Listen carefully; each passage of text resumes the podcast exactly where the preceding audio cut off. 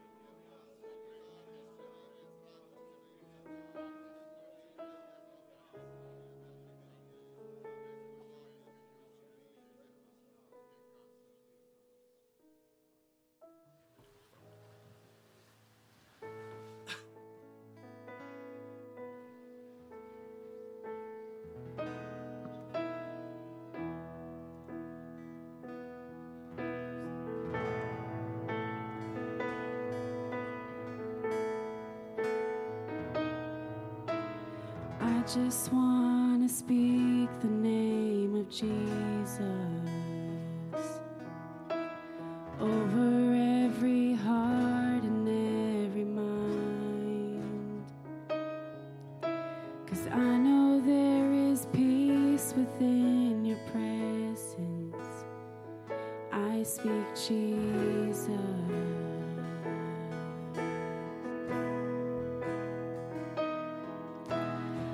just want to speak the name of Jesus. Till every dark addiction starts to break, declaring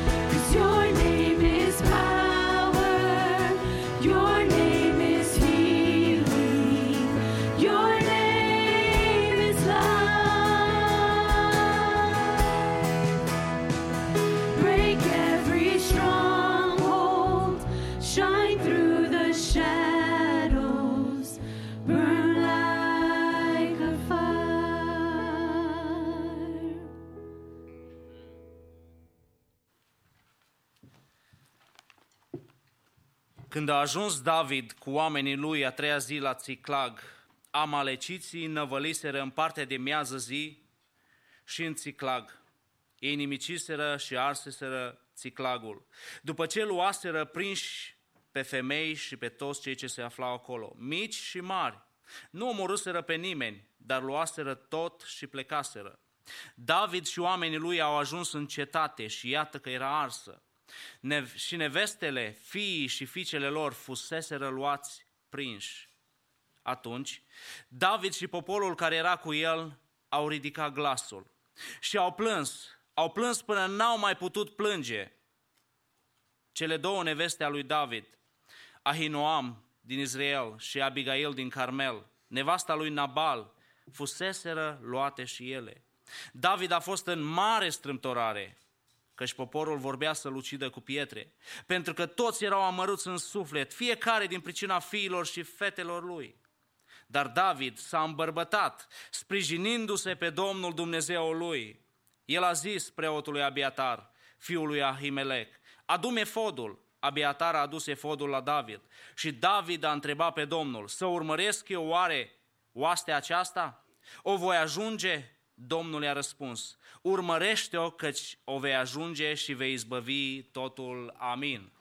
Dragii mei, aș vrea să venim în următoarea rugăciune, care este rugăciunea de cauze, și să aducem problemele noastre înaintea lui Dumnezeu.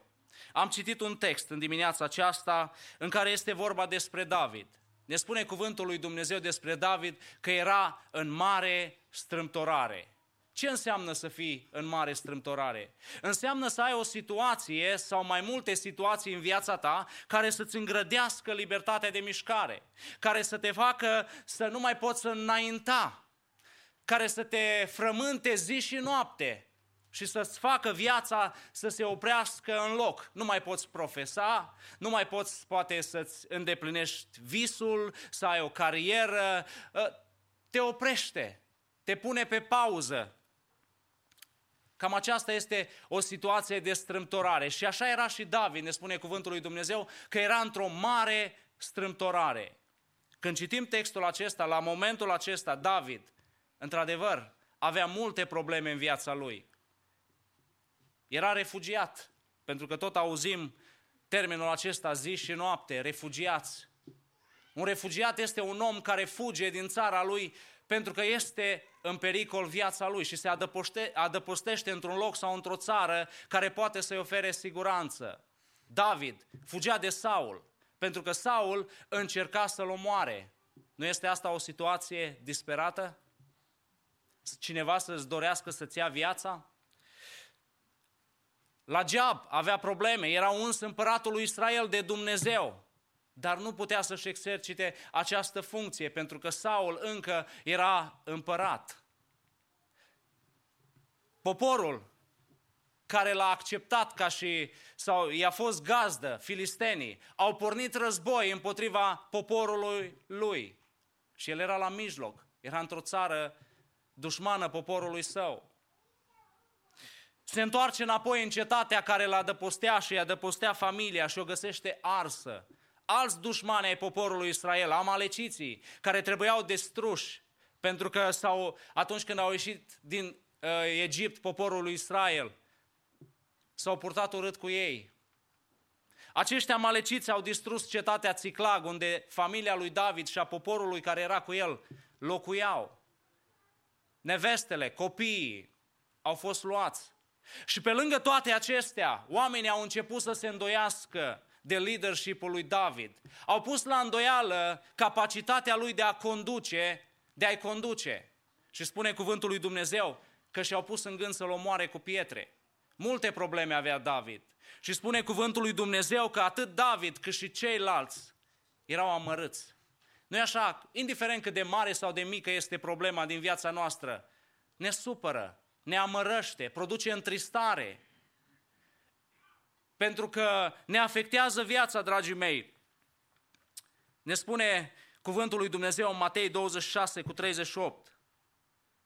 Domnul Isus le-a zis atunci, Isus le-a zis atunci, sufletul meu este cuprins de o întristare de moarte, rămâneți aici și vegheați împreună cu mine. Iată așadar că și Domnul Isus, când stătea în fața răstignirii, când trebuia să poarte toate problemele noastre, toate păcatele noastre, spune cuvântul lui Dumnezeu că și El s-a întristat. Cu atât mai mult noi care suntem oameni, ne întristăm din cauza problemelor și situațiilor dificile din viața noastră.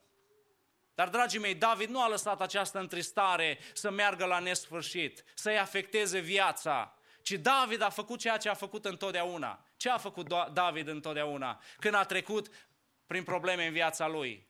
Și David a trecut prin probleme multe. A avut de înfruntat mulți urieși. Și la fel și noi, dragii mei, sunt mulți dintre noi care purtăm pro, pro, uh, poveri grele, probleme grele, situații grele. Și le, le purtăm pentru că Dumnezeu ne-a găsit vrednici, că putem duce. Așa a fost David. Ce a făcut David atunci când a avut de înfruntat probleme dificile în viață? S-a încrezut în Domnul. Așa spune și cuvântul lui Dumnezeu. Dar David s-a îmbărbătat, sprijinindu-se pe Domnul Dumnezeul lui. Atunci când a avut de luptat cu leul și cu ursul, s-a încrezut în Dumnezeu.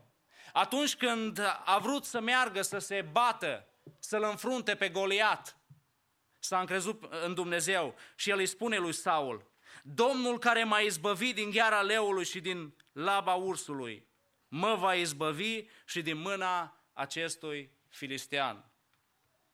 Și apoi el îi spune lui Goliat, înainte să-l înfrunte, tu vii împotriva mea cu sabie, cu suliță și cu pavăză, iar eu vin înaintea ta în numele Domnului oștirile, oștirilor, în numele Dumnezeului oștirii lui Israel pe care ai ocărât-o. Când a fost pus în situația sau putea să-l omoare pe Saul, când oamenii din jurul lui au adus argumente biblice și îi spun uh, oamenii din jurul lui Dau, dau pe vrăjmașul tău, îi, îi citează un, uh, un verset, dau pe vrăjmașul tău mâinile tale, făi ce-ți va place. Și cu toate acestea, David nu acționează la sfatul celor din jurul lui, ci el se încrede în Dumnezeu și spune, nu mă voi atinge de unsul Domnului. Întotdeauna David și-a pus încrederea în Domnul. Indiferent cât de mare sau de mică a fost problema în viața lui, el a știut să se încreadă în Domnul. Dragii mei, și eu aș vrea în dimineața aceasta ca noi să venim înaintea Domnului cu problemele noastre și să ne rugăm, să ne îmbărbătăm și să ne punem nădejdea în Domnul. Pentru că așa cum Domnul l-a scos pe David din fiecare situație dificilă din viața lui, așa ne va scoate Domnul și pe noi.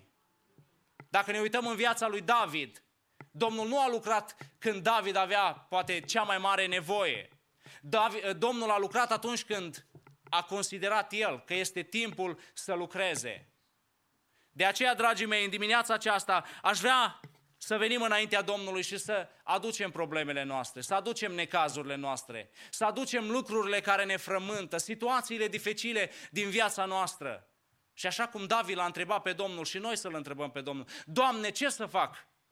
în cutare și în cutare situație. Sfătuiește-mă, luminează-mă, arată-mi, descoperă-mă, ajută-mă, dăm rezolvare. Haideți să ne ridicăm în picioare și să mergem înaintea Domnului aducând cauzele noastre. Aș vrea să ne rugăm pentru familia Burciu de la Modesto. Fratele Burciu a trecut la Domnul miercuri. Haideți să aducem înaintea Domnului familia lui, soția, copiii, să ne rugăm pentru Mark Stoica, să ne rugăm pentru tânărul Cole Ile din Chicago, care a avut, uh, a căzut în apă și uh, probabil majoritatea știți istoria. Să ne rugăm ca Domnul să se atingă de el. Pentru fratele Gheorghe Chira, care va avea o operație peste o săptămână, ne rugăm ca mâna Domnului să fie peste mâna medicilor să ne rugăm pentru fratele Iosif Ișvan din Chicago, care are cancer. Pentru sora Dinuț Fivi, care are cancer. Pentru sora Virginia Dinuț.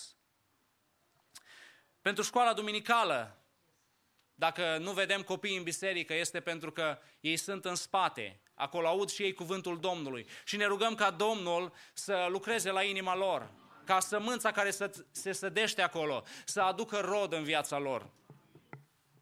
Ne rugăm pentru Ucraina, ne rugăm pentru America, ne rugăm pentru Turcia, acolo unde sunt situațiile acestea dificile, cu tremure, oameni care și-au pierdut casele și au pierdut pe cei dragi. Haideți pentru fiecare, pentru fiecare cauză, să venim înaintea Domnului ca și cum ar fi cauza noastră și să ne rugăm. Dacă mai sunt cauze care uh, vreți să le aducem prin ridicare de mână sau viu glai, glas, Domnul să se atingă de fiecare dintre noi. Haideți să ne rugăm. Doamne, venim înaintea Ta.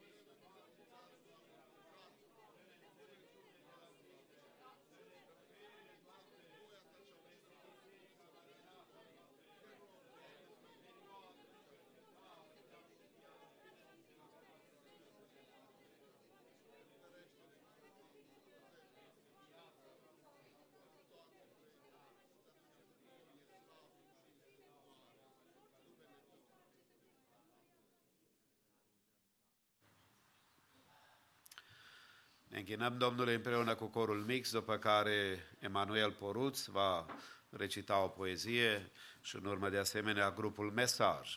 Vă salutăm în numele Domnului în dimineața aceasta, dorim ca Domnul să ne binecuvinteze. Uh, nu lăsați vremea de afară să ne influențeze prea mult. Domnul nostru este pe tron și este plin de slavă. De aceea vă binecuvântăm în numele Domnului și înainte să ocupați locurile, dați mâna unii cu alții. Salutați-vă în numele Domnului.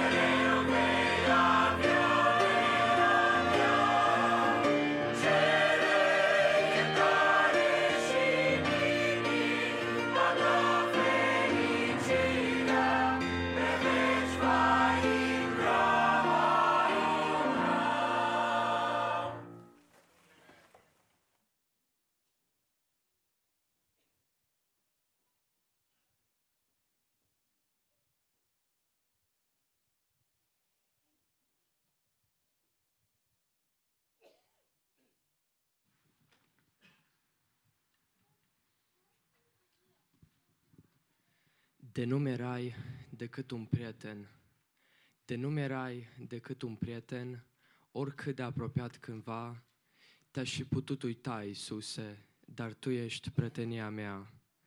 De nu mi-erai decât un cântec, oricât de drag te-ai fi învechit, dar Tu mi-ești armonia însăși, mereu mai nou și mai dorit. De nu mi-erai decât un nume, puteam să-l uit oricum erai, dar Tu ești pentru veci, Iisuse, tot scumpul vieții mele rai. De nu mi-erai decât un zâmbet, ușor te-aș fi putut uita, dar tu mi-ești fericirea însăși din care îmi scot iubirea mea. De nu mi-erai decât o rază, vreo noapte te-ar fi întunecat, dar tu ești soarele vieții, desăvârșit și minunat. Cum să te uit atunci, Iisuse, orice ar veni și orice ar vrea, când Tu mi-ești răsuflarea vieții, ființa și mișcarea mea? Cum să te uit atunci, Iisuse, oricine ar veni și oricine ar vrea, când Tu mi-ești răsuflarea vieții, ființa și umbrarea mea? Amin.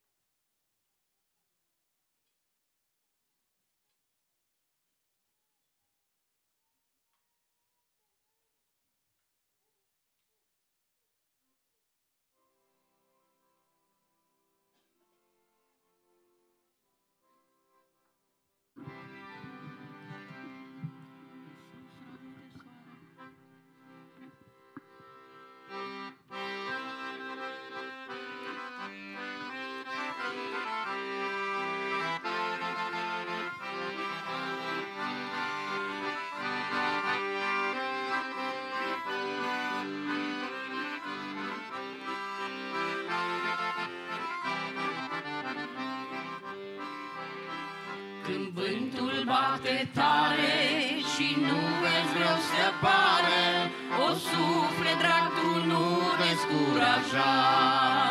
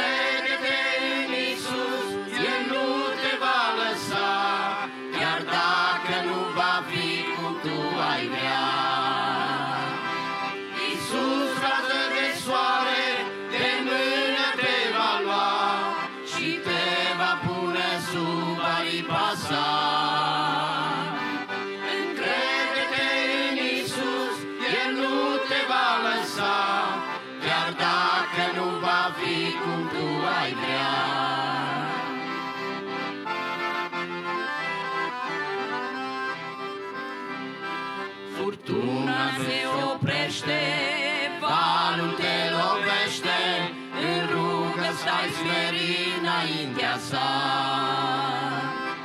Credința ce încercată, puneți nădejdea toată, în mielul scump perfid la Golgota. Iisus, rază de soare, de mână te va lua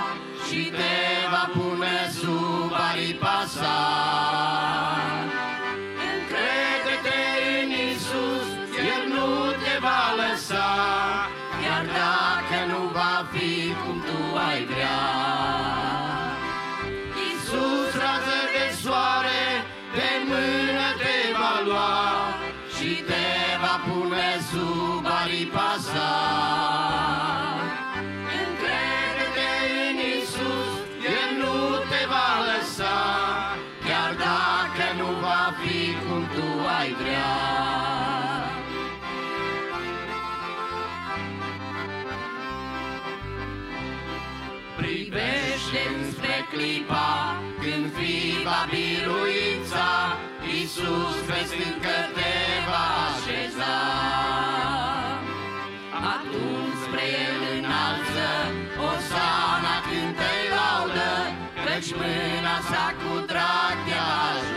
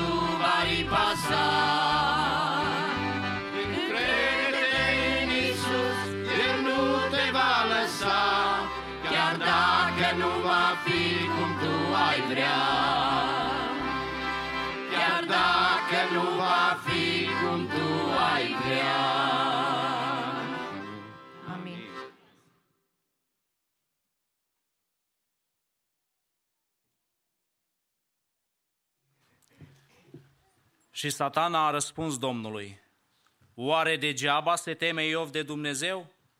Nu l-ai ocrotit tu pe el, casa lui și tot ce este al lui? Ai binecuvântat lucrul mâinilor lui și turmele lui acoperă țara. Dar ia întindeți mâna și atinge-te de, atinge-te de tot ce are și sunt încredințat că te va blestema în față. Domnul a zis satanei, iată îți dau pe mână tot ce are, numai asupra lui să nu întinzi mâna. Și satana a plecat dinaintea Domnului. Dragii mei, știți pentru ce uh, motiv unii oameni ajung chiar, unii creștini ajung să se lepede chiar de Dumnezeu? Să fie supărați în primă instanță și apoi să se lepede chiar? Atunci când își pierd geabul, atunci când își pierd averea, atunci când își pierd bunurile. Dacă ne uităm la Iov, poate ne punem întrebarea cum a reușit Iov, atât de bogat, cel mai bogat om, să rămână credincios lui Dumnezeu. Iov nu și-a lipit inima de bogății. Iov nu și-a lipit inima de lucrurile pământești și spune el, gol am ieșit din pântecele mamei mele și gol mă voi întoarce în sânul pământului. Domnul a dat și Domnul a luat. Binecuvântat fie numele Domnului. În Scriptură găsim termenul mamona. Mamona nu se referă la banul fizic sau la faptul că cineva are bani mulți ci mamona se referă la puterea spirituală pe care o are banul asupra omului. Omul ajunge să facă orice pentru a câștiga bani, să sacrifice orice pentru a avea mai mult. Puterea care îl face pe om să se zgârcească, puterea care îl face pe om să devină din om neom. Cum putem scăpa noi de puterea mamonei în viața noastră?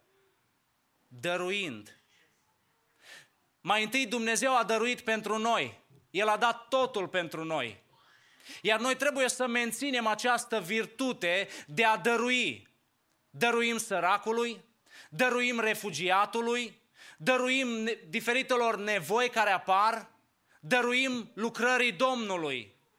Doar așa, dragii mei, putem să nu lăsăm ca mamona să ne cuprindă viața noastră. Dacă ne zgârcim, dacă închidem punga, portofelul nostru și spunem, munca mea, banii mei, nimeni, nimeni nu, va, nu va beneficia de ei. Cădem sub incidența cuvintelor pe care Domnul Isus le spune, nimeni nu poate sluji la doi stăpâni, căci sau va urâ pe unul și va iubi pe celălalt, sau va ține la unul și va nesocoti pe celălalt.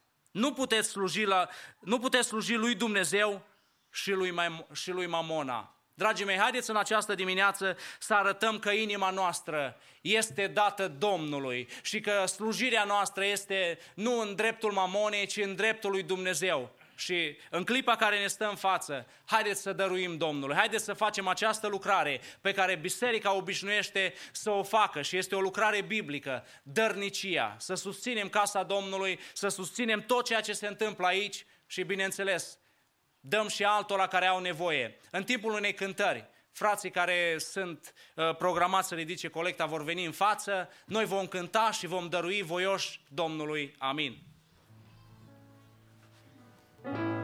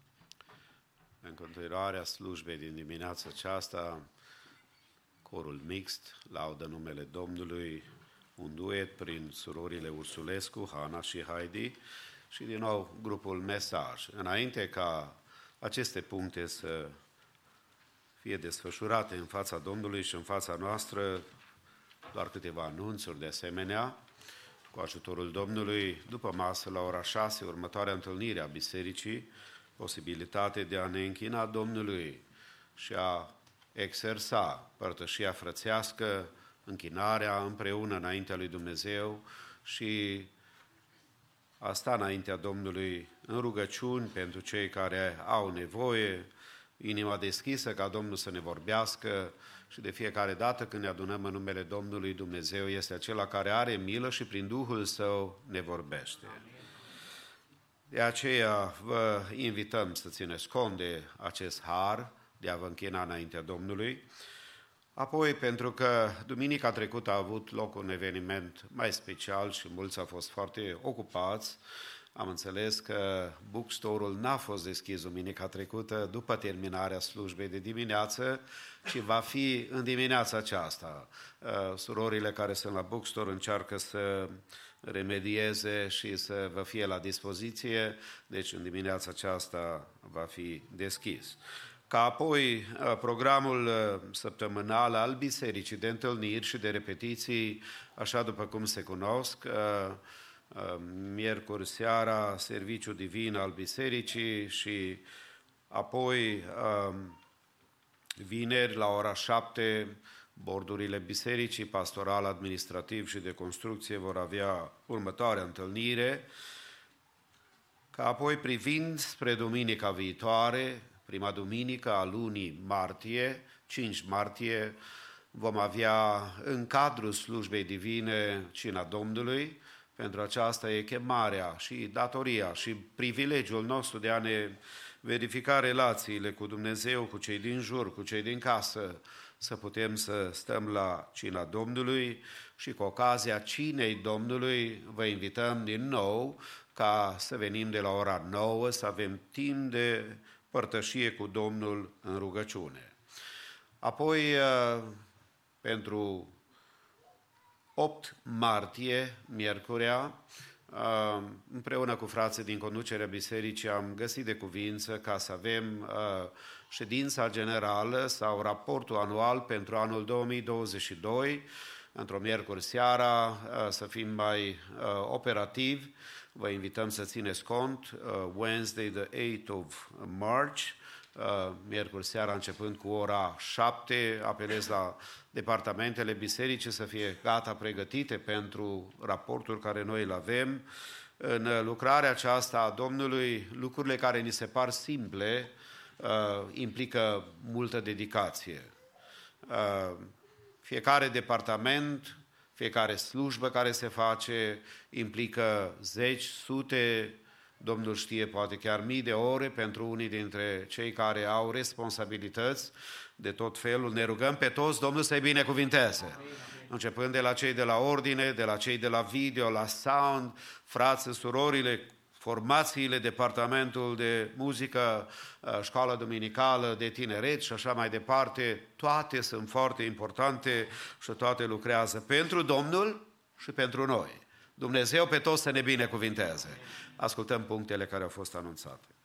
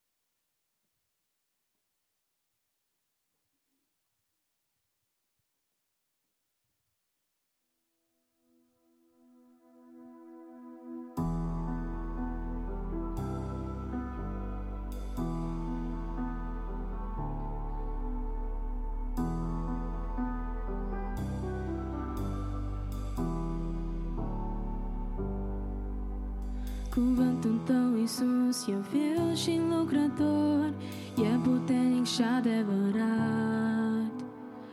La porunca ta, fătuna va înceta, nimic nu sta în calea ta. Cuvântul tău, Iisus, bolnavi vine vindecat, pe cei captivi a el.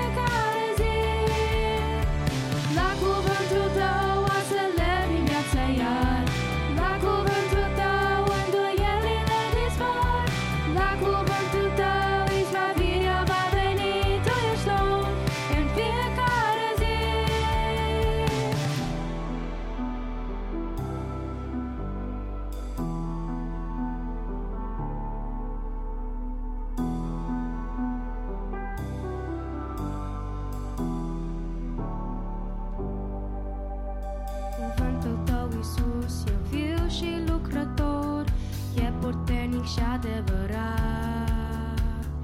La porunca ta furtună va înceta Nimic nu sta în calea ta.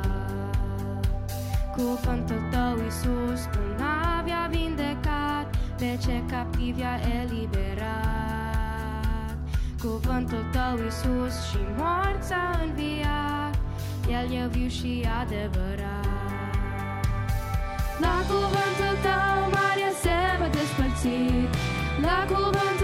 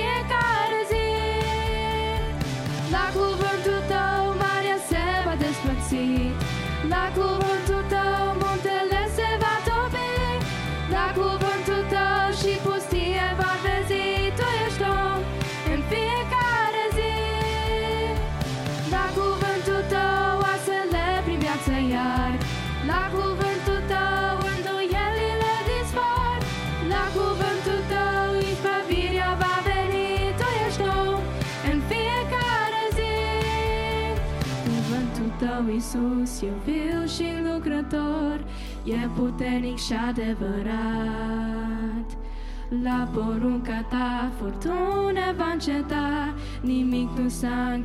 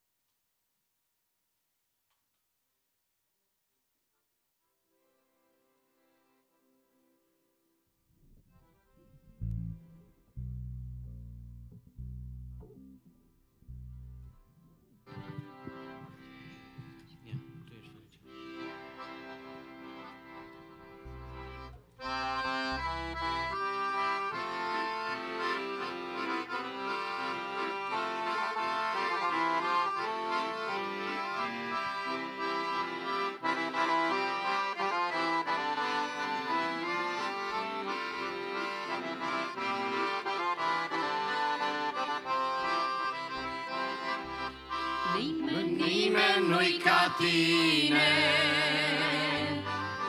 Nici n-a fost, nici nu va fi. Băi și dealuri și coline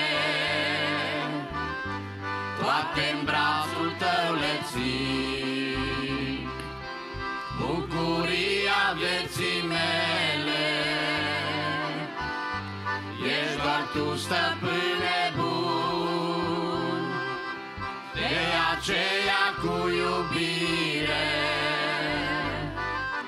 Neîncetat aș vrea să spun Neîncetat aș vrea să spun.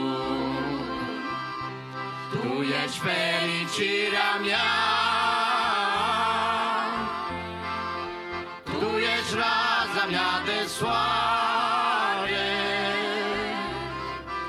Pentru nimeni nu te-aș da Pe nimic nu te-aș schimba. Tu ești Doamnea mea splendoare. Tu ești fericirea mea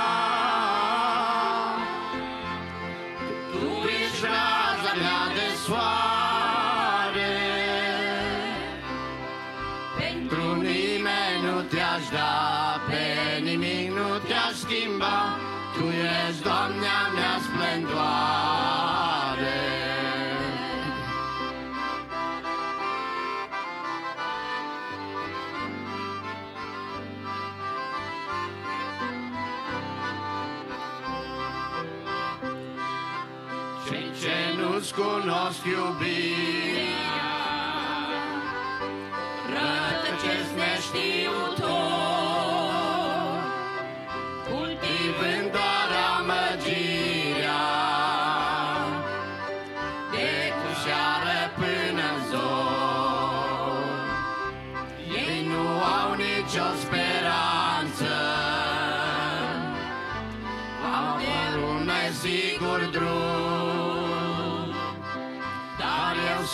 în siguranță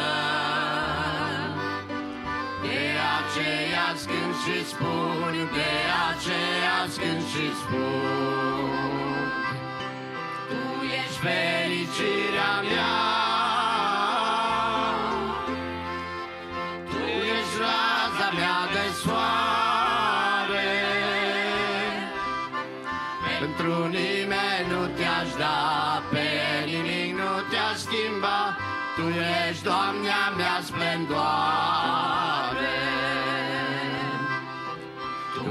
fericirea mea. Tu ești raza mea de soare. Pentru nimeni nu te-aș da Pe nimic nu te-aș schimba. Tu ești Doamnea mea splendoare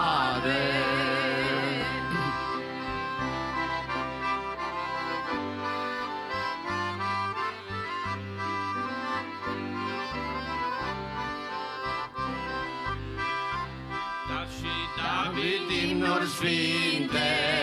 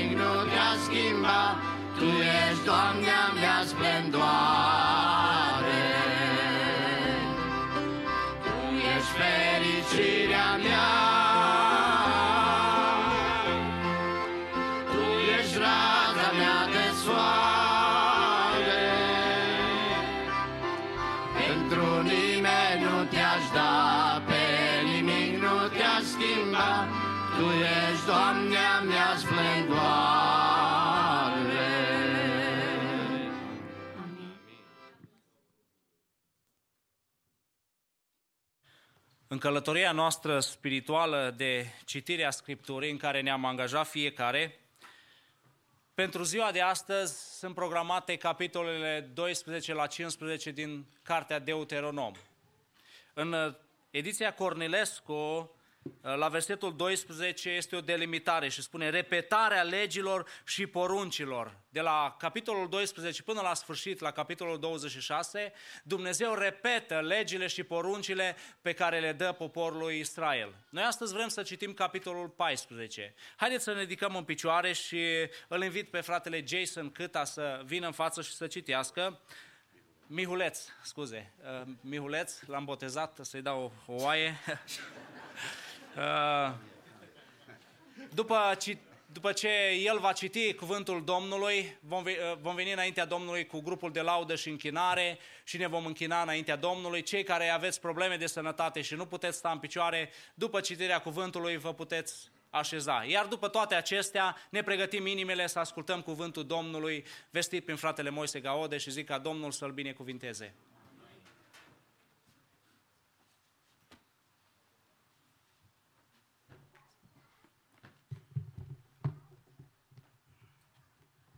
Hello, church. I'll be reading out of Deuteronomy 14 out of the ESV. And it says, You are the sons of the Lord your God. You shall not cut yourselves or make any baldness on your foreheads for the dead, for you are a people holy to the Lord your God, and the Lord has chosen you to be a people for his treasured possession out of all the peoples who are on the face of the earth. You shall not eat any abomination. These are the animals you may eat the ox, the sheep, the goat, the deer, the gazelle, the roebuck, the wild goat, the ibex, the antelope, the mountain sheep. Every animal that parts the hoof and has the hoof cloven in two and chews the cud among the animals, you may eat. Yet, of those that chew the cud or have the hoof cloven, you shall not eat these the camel, the hare, the rock badger, because they chew the cud but do not part the hoof, are unclean for you. And the pig, because it is part it parts the hoof but does not chew the cud, is unclean for you. Their flesh you shall not eat, and their carcasses you shall not touch. Of, of all these that are in the waters you may eat these. Whatever has fins and scales you may eat, and whatever does not have fins and scales you shall not eat. It is unclean for you. You may eat all clean birds, but these are the ones that you shall not eat.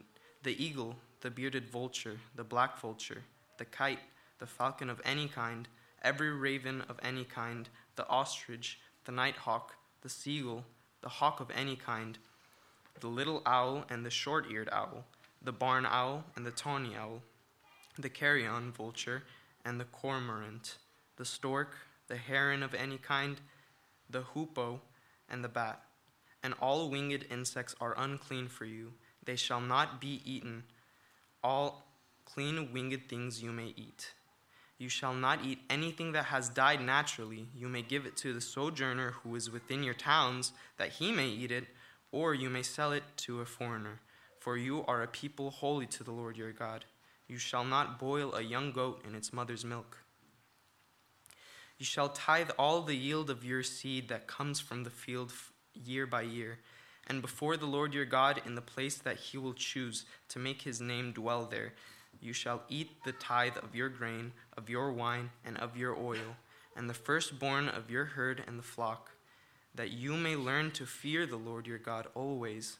And if the and if the way is too long for you, so that you are not able to carry the tithe, when the Lord your God blesses you, because the place is too far from you, which the Lord your God chooses to set his name there, then you shall turn it into money and bind up the money in your hand and go to the place that the Lord your God chooses, and spend the money for whatever you desire oxen or sheep or wine or strong drink, whatever your appetite craves, and you shall eat there before the Lord your God and rejoice, you and your household. And you shall not neglect the Levite who is within your towns, for he has no portion or inheritance with you. At the end of every year, every three years, you shall bring out all the tithe of your produce in the same year and lay it up with your towns.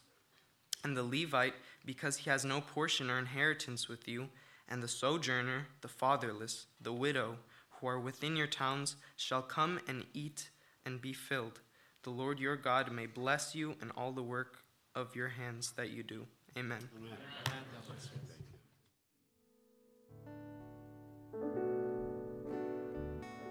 Iisus,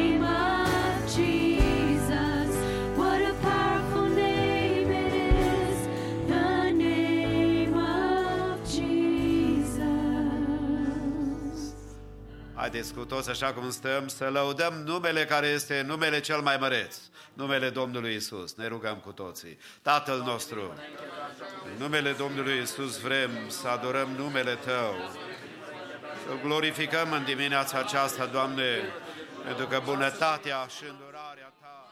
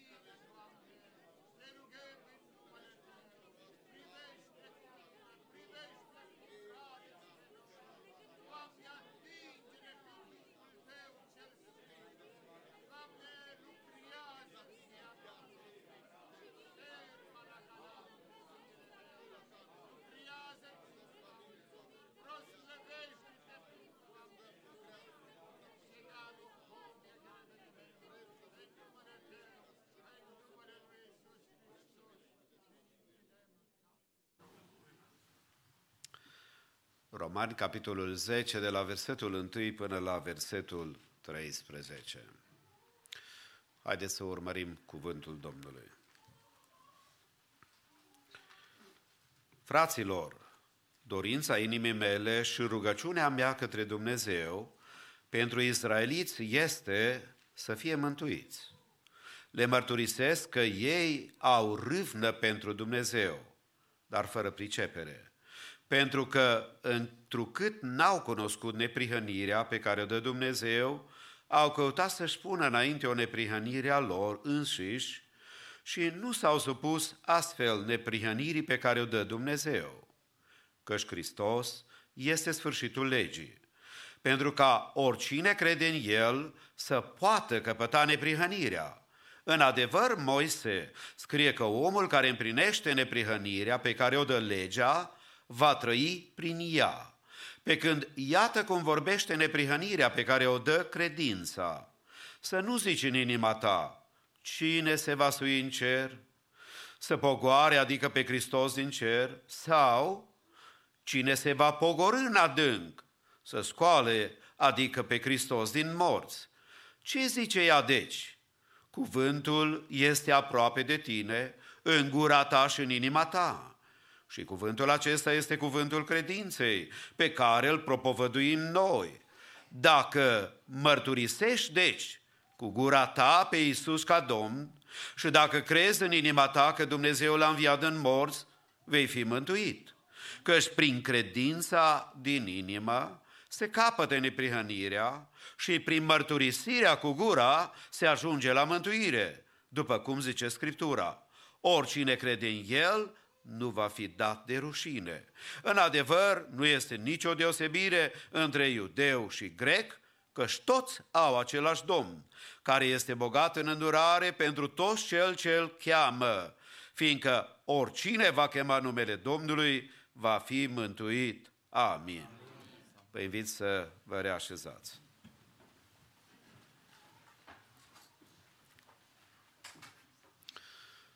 Adineauri am observat că tare vă bucurați când facem noi greșeli de aici de la Învon. Dacă n-a zâmbit toată dimineața, când am făcut o greșeală de aici în față, toată lumea a zâmbit. Ne bucurăm că Domnul este prezent aici și din toată inima Domnul să ne binecuvinteze. Pavel, apostolul care s-a întâlnit cu Domnul Isus Hristos, în drumul nebuniei lui spirituale și a întunecimii lui spirituale, exprimă una dintre cele mai mari dorințe pe care le poate avea o ființă umană, și anume ca alții să ajungă mântuiți. Pe de altă parte, el scrie unor experți care sunt foarte buni a complica lucrurile.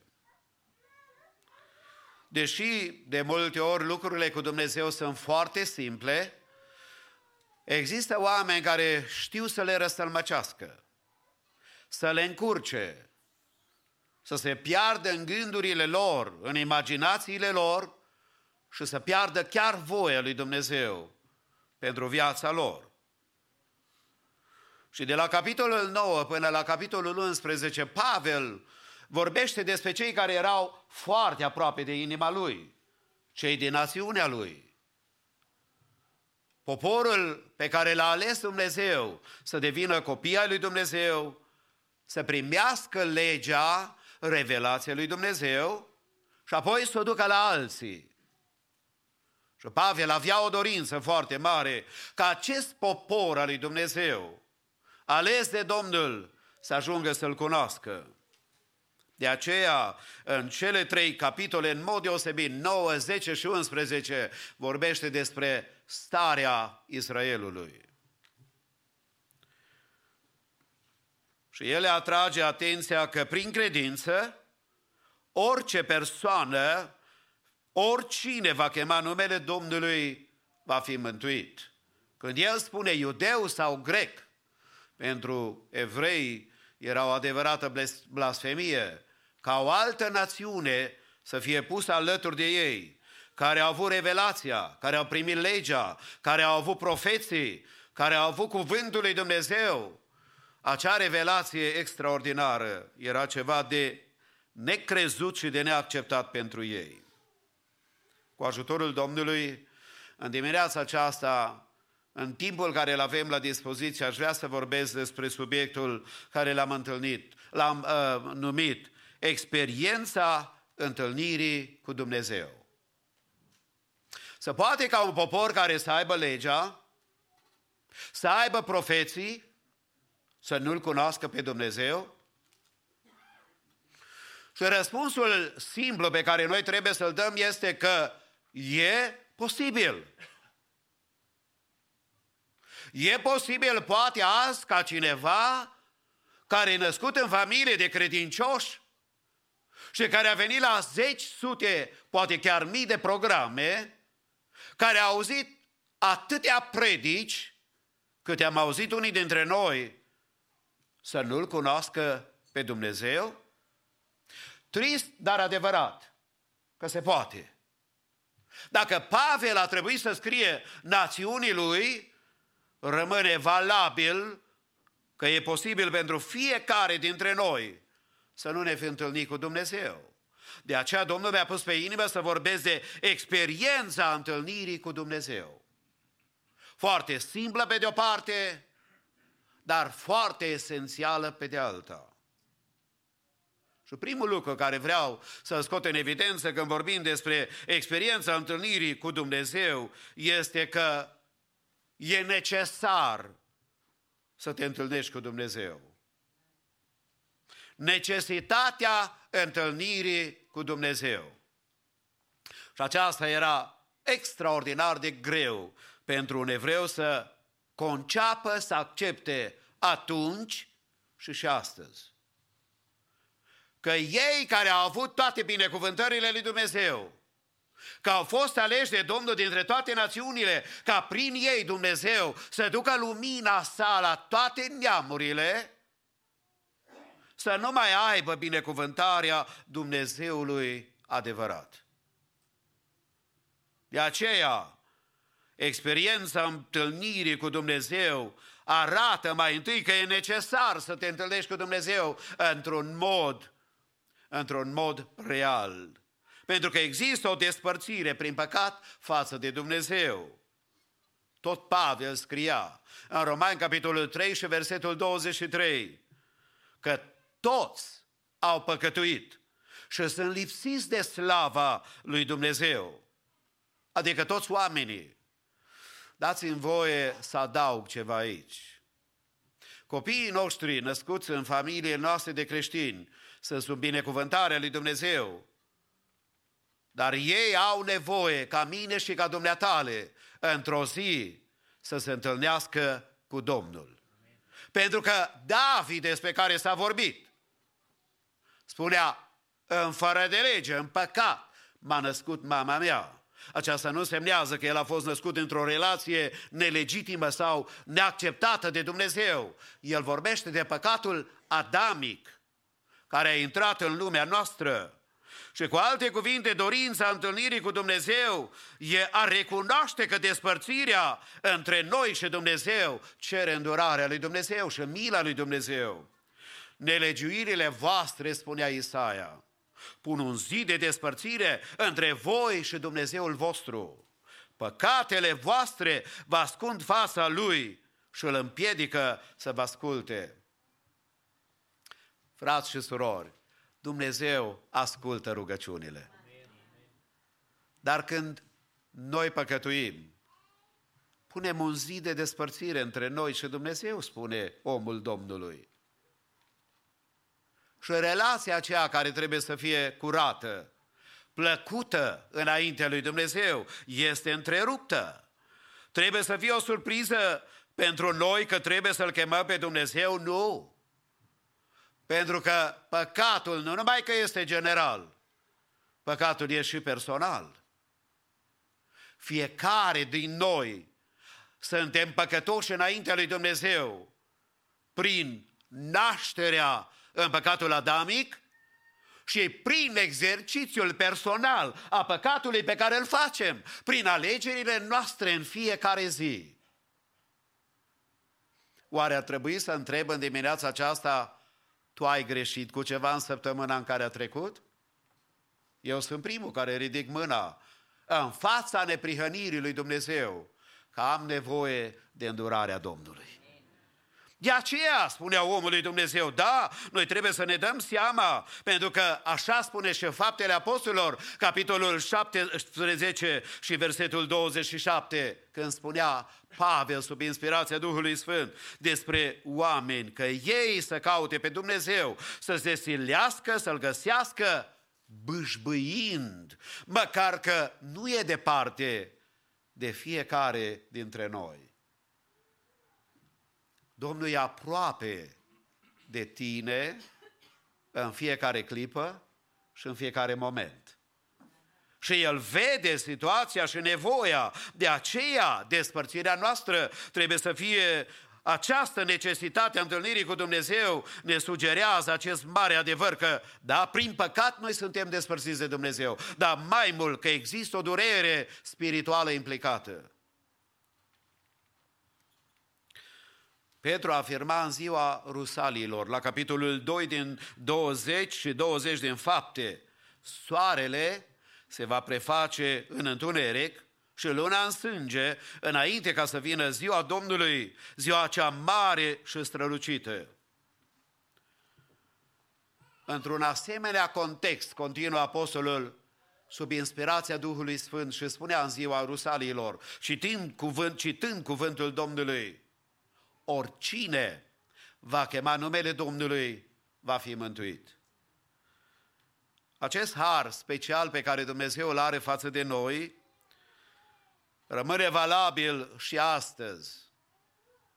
Când spune Apostolul Pavel în Romani 3 cu 19, Știm însă că tot ce spune legea, spune celor ce sunt sub lege, pentru, că orice, pentru ca orice gură să fie astupată și toată lumea să fie găsită vinovată înaintea lui Dumnezeu. Adică nu există persoană care e mai bună decât cealaltă, pentru că în ochii lui Dumnezeu toți avem calificativul de oameni care au nevoie de îndurarea lui Dumnezeu de bunătatea lui Dumnezeu, pentru că spunea Domnul Iisus Hristos și Ioan declara în cuvântul său, în Ioan 3 cu 36, cine crede în Fiul are viața veșnică. Dar cine nu crede în Fiul nu va vedea viața, ci mânia lui Dumnezeu rămâne peste el. De aceea nu trebuie să ne mințim singuri și să avem impresii false și a ne împotrivi voii lui Dumnezeu și a realității că noi avem nevoie de bunătatea lui Dumnezeu și că bunătatea lui Dumnezeu este față de fiecare dintre noi și ne aduce aminte înțeleptul. Frica Domnului este începutul înțelepciunii. Dar nebunii ne socotesc înțelepciunea și învățătura. Noi suntem aici să zicem, Doamne, fie mila ta peste viața noastră. Și îndurarea ta și înțelepciunea ta, lasă-o să vină peste fiecare dintre noi, de acea lumină puternică despre care noi o avem în viață, dar și de pericolul care ne paște. Să nu cădem ca izraeliții într-o îngânfare spirituală, într-o automulțumire spirituală, să ne aplaudăm că suntem bine și că totul este ok. Pavel scria fraților lui și Domnul ne îndeamnă pe noi astăzi să avem mare grijă de pericolele spirituale care pot să vină în viața noastră. Există un sat în Elveția care e localizat la poalele unui munte. Elveția este caracterizată de munți albi și a, țara este extraordinar de frumoasă. Când am fost ultima dată cu soția în, el, în Germania, am mers și în Elveția la o plimbare, dar la o plimbare nu pe jos, ci cu mașina. Ne-am dus să vedem frumusețile, munții sunt extraordinari, e ceva care breathtaking. Când mergi acolo și vezi frumusețea, n-ai decât să cazi înaintea lui Dumnezeu și să zici ce mare e Dumnezeul nostru. Dar uh, această localitate din Elveția e la poalele unui munte, direct sub o stâncă care este foarte mare. Cu secolele această stâncă s-a deprins printr-o fisură, printr-o crăpătură care crește anual Dar trunchiul muntelui a devenit o stâncă uriașă separată de restul muntelui. De aceea, specialiștii au avertizat pe cetățenii de acolo, pe săteni, în repetate rânduri de iminentul pericol care îl au. Adică stânca aceea poate să se desprindă oricând, să vină să prăvălească, să distrugă casele lor și toată viața lor cu toate că văd zilnic pericolul care îi paște, ei se mângâie cu gândul că s-ar putea să fie real, dar după ce mor ei și în viața altora. Și că nimic lor nu le se poate întâmpla. Nimeni nu poate realiza seriozitatea pericolului fără să ceară ajutorul necesar. Din punct de vedere spiritual, stimatul meu, lucrurile stau tot cam așa. Există un pericol de care noi trebuie să fim conștientizați, avertizați și pregătiți, dacă vreți, din punct de vedere a voii lui Dumnezeu, să înțelegem care e chemarea lui și care e planul lui Dumnezeu. Poate ești tânăr și tu vei spune, mie nu mi se întâmplă așa ceva. Eu mă duc la conferință de tineret, ca și tânărul care s-a dus în Carolina și nu s-a gândit că plimbarea și hiking-ul pe care îl va face îi va aduce surpriza vieții lui. Nu-l blamez prin aceasta. Dar vreau să spun că niciunul dintre noi nu știm ce aduce ziua de mâine. Știm doar atât, că Domnul este aici și că El vrea să se atingă de noi și că vrea să ne binecuvinteze și că avem nevoie de o întâlnire cu Dumnezeu. Întrebarea se pune în dimineața aceasta. Tu ai venit numai să te întâlnești cu frații? Foarte bine. Și e bine să dai mâna cu unii, cu alții, să-i mai întrebi de sănătate, dar să nu fii ca americanul care te întreabă how are you și dacă ai răspuns, își face niște ochi așa ca de broască. Dacă îl întrebi, uită-te la el și vorbește cu el sau cu ea. Părtășia trebuie să fie una reală, una care să atingă inimile și viețile, pentru că lucrurile acestea spirituale sunt multe realități la care, la care trebuie și noi să luăm aminte. Și în uh, chemarea pe care Domnul mi-a pus pe inimă să vorbesc de experiența întâlnirii cu Dumnezeu, trebuie să subliniem, deci încă o dată, cum spuneam la început, necesitatea întâlnirii cu Dumnezeu. It is a must. Poți să ai cea mai mare bogăție a bunicilor și a străbunicilor și a părinților și a familiei Dacă tu și eu nu m-am întâlnit cu Dumnezeu, e vremea să zicem în dimineața aceasta, Doamne, vino și lucrează Tu.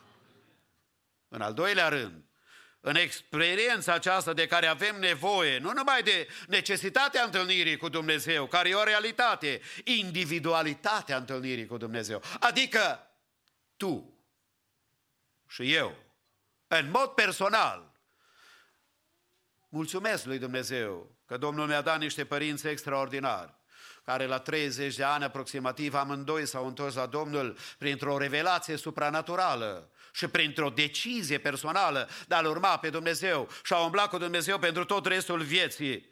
Dar pe mine nu mă ajută umbrele trecutului și experiențele trecutului. Pe mine mă ajută azi și acum să știu că Domnul e și Dumnezeul meu și dumneatale ai nevoie ca în mod personal, oricine ești aici sau poate pe internet, că ai nevoie de o întâlnire individuală cu Dumnezeu. Adică tu cu Dumnezeu.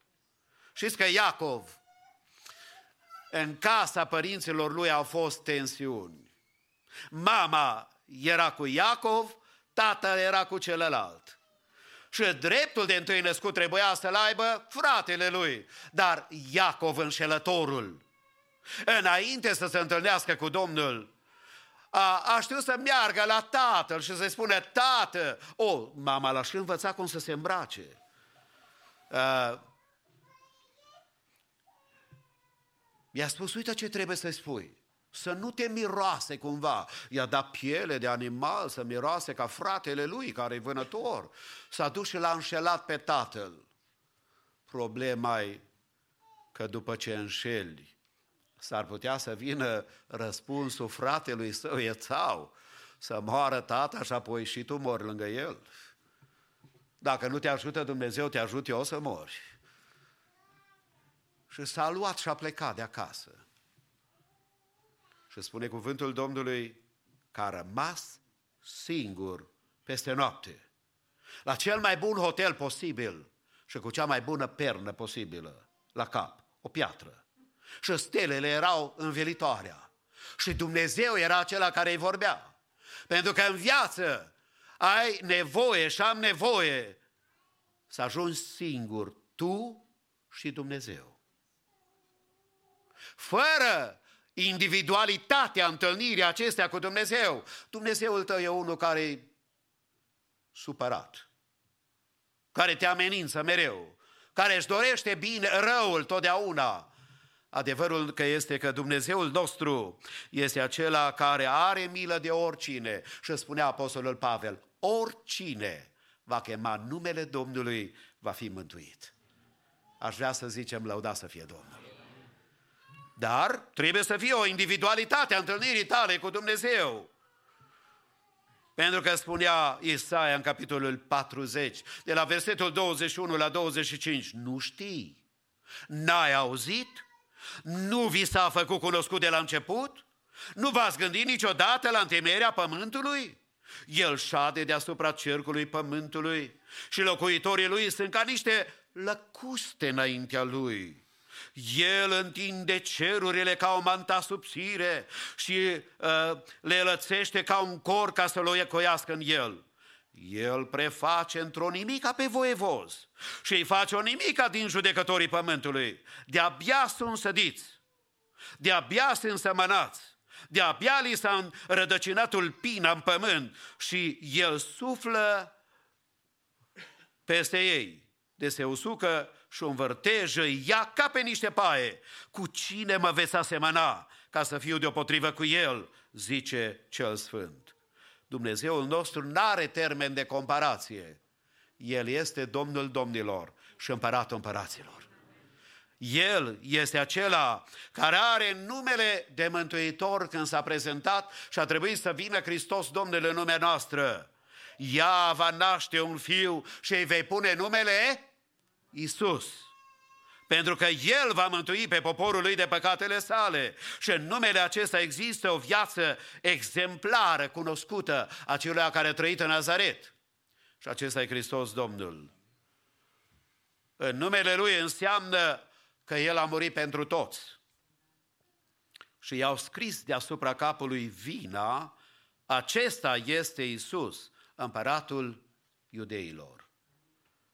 Adică toată fără de legea, nu numai a evreilor, ci a lumii întregi, a fost asupra lui.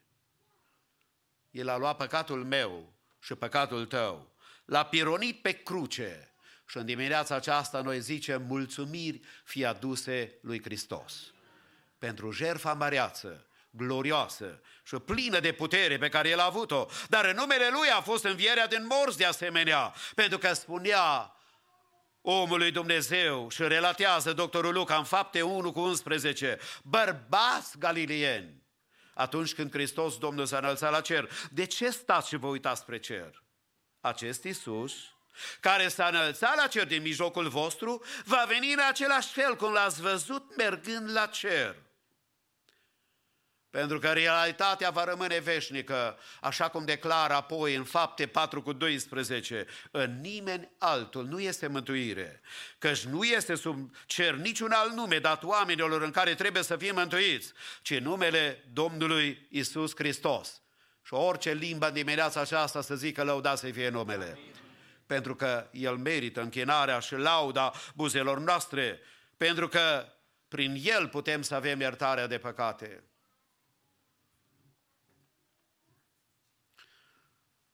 Ceea ce adesea chinuie oamenii nu sunt bogăția și sărăcia mai mult ca vinovăția în fața lui Dumnezeu. David spunea, mi se topeau oasetele, gemetele mele nu mă lăsau noaptea să dorm. Pentru că dacă relația cu Dumnezeu este întreruptă, dacă n-ai pacea cu Dumnezeu când te împași cu El și apoi trebuie să ai pacea lui Dumnezeu în inima și în viața ta. Nu există liniște și există pace. Dar lăuda să fie Domnul că pentru acei care se întorc la El și cer iertarea Lui, Dumnezeu este acela care iartă. De aceea venim noi la biserică să ne rugăm. Să-i cerem iertarea și binecuvântarea.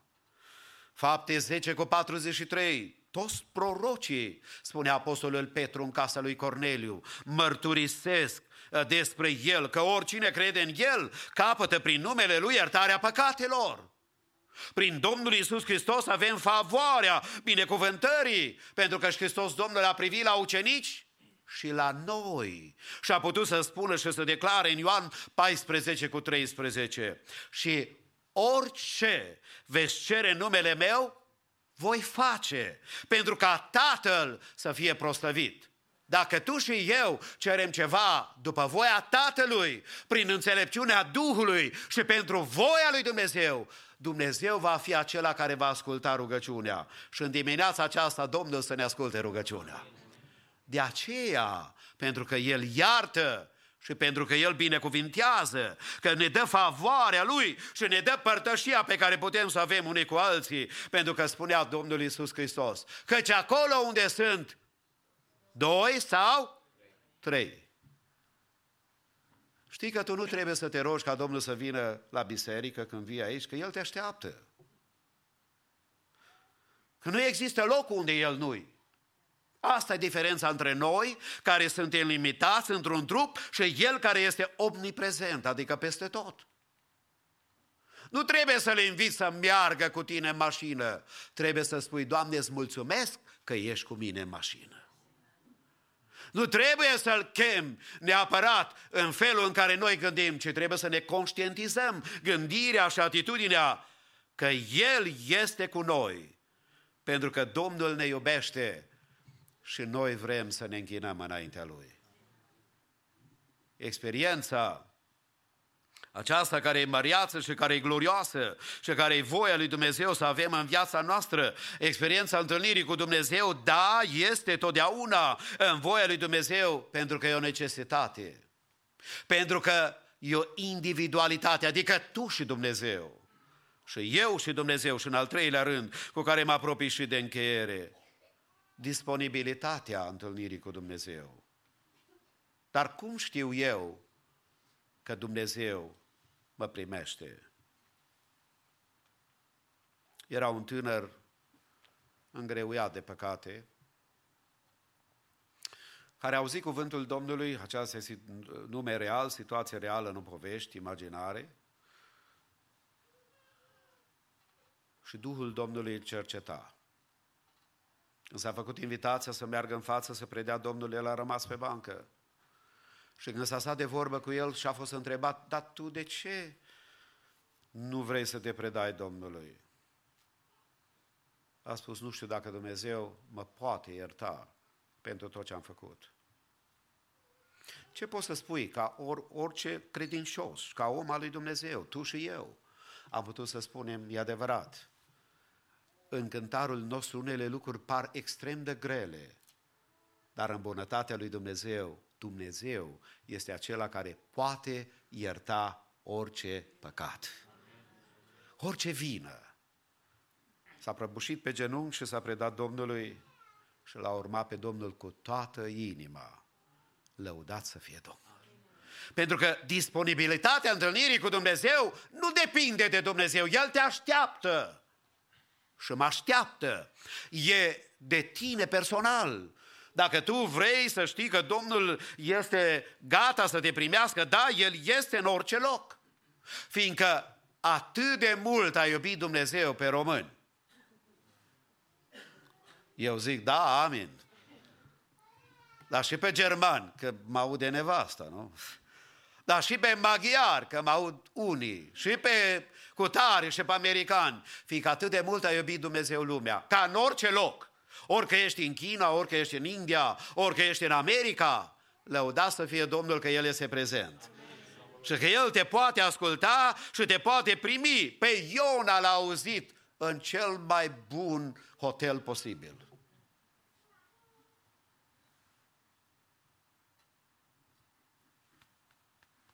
a fost mare burta peștelui, nu?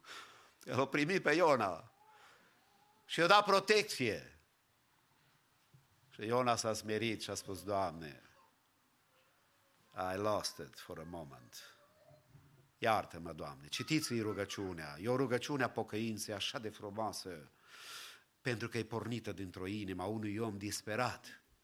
Dar în orice loc Domnul e disponibil să lucreze chiar și în dimineața aceasta, la un program obișnuit, Domnul poate mântui și astăzi. Chiar și la o întâlnire care nouă ni se pare că e fără importanță, dar Domnul nu numai că în orice loc, ci pe orice persoană. O chiar și pe aia de care nu-ți plac. Există vreo nație de care nu-ți plac. Nu vorbi cu voce tare că te aude cineva. Dar sunt. Nu? Vorbim de Iona. Păi Iona nu e de mirare că n-a vrut să meargă la Niniviteni. Pentru că ei erau dușmani. Dacă le citiți în istorie obiceiurile, cum chinuiau prizonierii care îi primeau, o grozăvie să caze în mâinile lor. No wonder că Iona a vrut Domnul să-i nimicească decât să ierte. Și a trebuit el să se pocăiască și apoi să meargă, pentru că orice persoană, cum spunea Domnul Isus Hristos, duceți-vă în toată lumea și propovăduiți Evanghelia la orice făptură, orice făptură, și cel sănătos, și cel orb, și cel șchiop, și cel cu probleme, și cu cel care are necazuri, cel care a căzut între tălhari, și pentru acela Domnul are un cuvânt mântuitor. Poate tu nu ești căzut între tâlharii fizici, dar poate ești căzut între tâlharii spirituali. Nu ai liniște, n-ai pace, pentru că ai nevoie împreună cu mine să zicem, Doamne, intră și în inima noastră. Și salvează-ne pentru că avem nevoie de mâna Ta, avem nevoie de binecuvântarea Ta din orice națiune. Căci înaintea lui Dumnezeu nu se are în vedere fața omului, spunea Pavel la Roman 2 cu 11, când vorbea cu frații lui. Știi, câteodată e cel mai greu cu frații să lucre. Cu surorile e ok, dar cu frații mai greu. Nu. Mă refer la neamul lui Pavel. Mă refer la cei care știau revelația, care spuneau, noi l-am avut pe Moise, cu care și despre care spune Dumnezeu că vorbea gură către gură. Așa s-a supărat Dumnezeu când Maria și Aron au început să vorbească de căsătoria lui cu etiopianca. Nu se știe, pun o paranteză aici, a murit uh, Sefora, ce s-a întâmplat cu ea, nu știe. Biblia nu ne dă relatarea, nu contează lucrul acesta. Dar Maria și Aron, ca și cei din familie, dacă ai frați și mai mari, totdeauna vor să spună ce să faci, cum să te îmbraci, unde să mergi și de cine să asculți. Dacă n-ai frați, mulțumește lui Dumnezeu. Dar cei care au, au pe cineva. Și Maria și Aron au început să spună, să vorbească la adresa omului lui Dumnezeu, a fratelui lor, pe de altă parte, lui Moise. Și când s-a trezit Maria și s-a uitat la mâini, a fost plină de lepră. Pentru că pe lângă oamenilor s-ar putea să nu-i placă lui Dumnezeu anumite lucruri. Și a trebuit ca Moise să se roage apoi pentru ca Domnul să aibă milă de ea. Și de aceea spun că Domnul poate vindeca și poate interveni și poate mântui pe oricine din orice națiune. Noi am fost binecuvântați de Domnul în sensul că am fost transferați în țara aceasta și aici avem parte de multe națiuni. De aceea niciodată să nu facem diferențe. Mântuirea Domnul vrea să o dea la oricare. Tuturor. Chemarea noastră nu să privim la fața omului, nici la bogăția sau sărăcia omului. Noi trebuie să îl predicăm pe Hristos Domnul și nu într-un mod filozofic, cu păreri din acestea să îmbete o muscă. Nu, nu, nu. E simplu. Hristos Domnul a venit să moară pentru că noi am fost căzuți în nerăgiuire și în fără de lege și în groapa mocirilei păcatului și am avut nevoie ca cineva să ne scoată afară.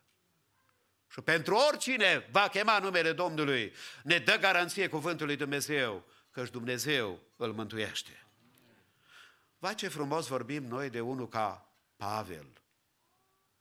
Dar dacă tu erai creștin înainte ca Pavel să se întâlnească cu Hristos, casa ta era ruinată. Erai legat la mâini și la picioare și erai bătut.